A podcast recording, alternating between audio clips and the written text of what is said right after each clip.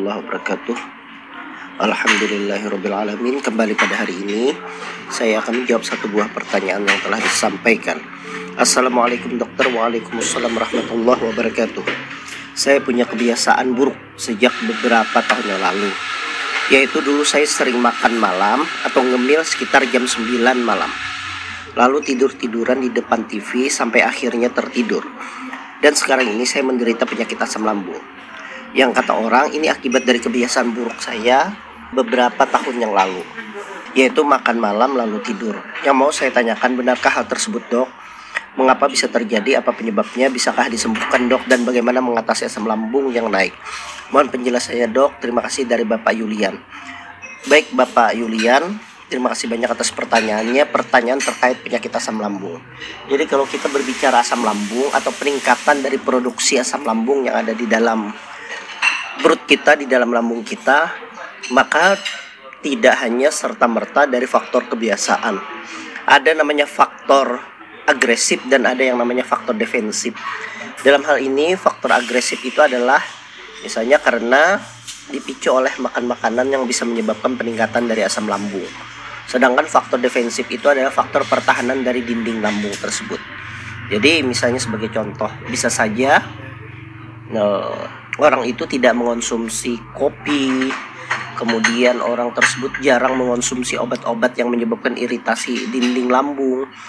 Tetapi memang saja pada dinding lambung itu terjadi penipisan akibat misalnya daya tahan tubuhnya yang rendah, kemudian kemudian mungkin akibat pola makan yang tidak teratur jadinya defensifnya juga terganggu ya itu bisa terjadi gangguan pada e, lambung karena peningkatan dari asam lambungnya tersebut.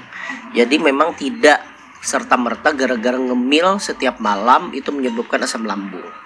Memang kebiasaan ngemil tiap malam itu ya tidak bagus. Kenapa tidak bagus?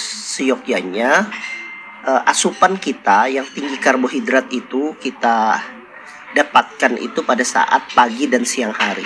Karena karbohidrat yang siap saji itu akan dipakai pada saat itu juga untuk beraktivitas. Nah, kalau asupan kita yang tinggi karbohidrat itu dikonsumsi pada saat malam hari, yang terjadi adalah karbohidrat dalam bentuk nanti kalori itu menjadi tidak terpakai dan akhirnya diubah oleh tubuh menjadi lemak. Nah, pada saat tubuh mengubah menjadi lemak, maka tentunya kalau kebiasaan ini uh, terjadi berhari-hari, maka akan menyebabkan berat badan seseorang menjadi meningkat. Nah, berat badan seseorang menjadi ke, meningkat itu menyebabkan kegemukan. Ada beberapa teori dan penelitian mengatakan bahwa pasien-pasien yang memiliki kegemukan itu punya potensi terjadinya naiknya asam lambung ke dalam uh, kerongkongan yang disebut dengan GERD. Jadi kalau Bapak tadi menanya uh, apakah memang bisa misalnya uh, naiknya asam lambung itu ke atas ya bisa saja terjadi karena faktor dari kegemukan tersebut. Jadi memang kebiasaan itu tidak bagus, tetapi bukan serta-merta kebiasaan itu yang menyebabkan seseorang menjadi menderita penyakit asam lambung. Karena seseorang menderita penyakit asam lambung itu banyak faktor-faktor yang lain, tidak hanya dari segi makanan, ternyata mengonsumsi obat-obatan, merokok, kemudian eh, hal lain yang menyebabkan terjadinya gangguan asam lambung juga itu ternyata sangat berpengaruh. Walaupun memang makanan itu sangat juga berpengaruh terhadap gangguan dari asam lambung, tapi faktor lain juga harus diperhatikan. Jadi saran saya kepada Bapak Yulian, kalau memang kebiasaan itu masih terjadi sampai sekarang, ya dikurangi kebiasaan tersebut untuk ngemil di malam hari karena memang ngemil di malam hari biasanya yang kita kita makan itu makanannya itu tinggi karbohidrat sehingga menyebabkan e, kalori yang dihasilkan dari karbohidrat itu tidak terpakai dan menjadi lemak.